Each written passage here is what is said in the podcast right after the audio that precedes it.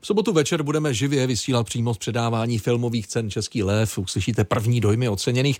Osm nominací od České filmové a televizní akademie dostal snímek Banger.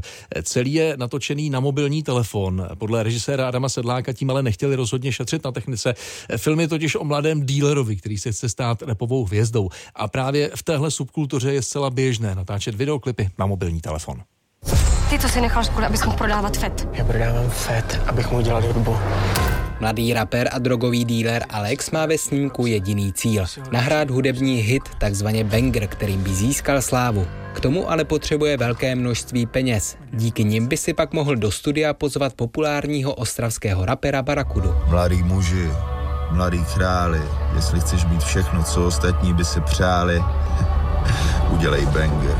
Zaslepená touha vede hrdinu, kterého si zahrál Adam Mišík k řadě nemorálních a nelegálních kroků. S těmi mu pomáhá Marcel Bendik v roli nezodpovědného, ale vtipného kamaráda. Všechny větší bangry vzniknou i za 10 minut. My ale nemáme 10 minut.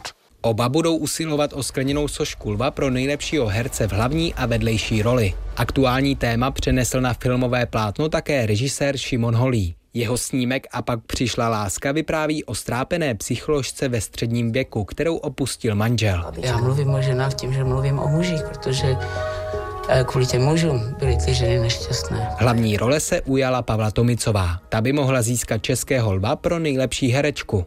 Tvůrce Šimon Holý připomněl ve vysílání radiožurnálu z minulého ročníku Karlovarského filmového festivalu také hlavní motivy dramatu. Mě obecně fascinuje, jak někteří lidé, kteří se věnují vědě, že z ničeho nic někam jde a zaplatí šílenou částku za to, že mu někdo řekne hrozně rychlou radu, která se vůbec nemusí stát. Celý štáb má zkušenost nějakou s kartářkou nebo kartářem a všichni máme zkušenost, tak je to jev, který nelze přehlížet. Je to 16 300, jak jsme se domluvili.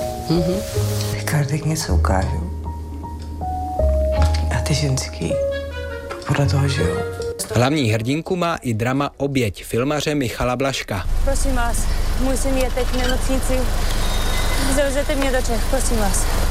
Ten v něm vypráví o svobodné ukrajinské matce, která se synem žije na českém maloměstě. Když ale Irina odjede na několik dní do rodné země, aby si prodloužila víza, zastihne ji nečekaná zpráva. Jejího syna někdo surově zbyl a ten kvůli následkům skončil v nemocnici. Neměl Igor v poslední době s někým nějaké problémy? Jestli někdo něco viděl, prosím, jděte na policii.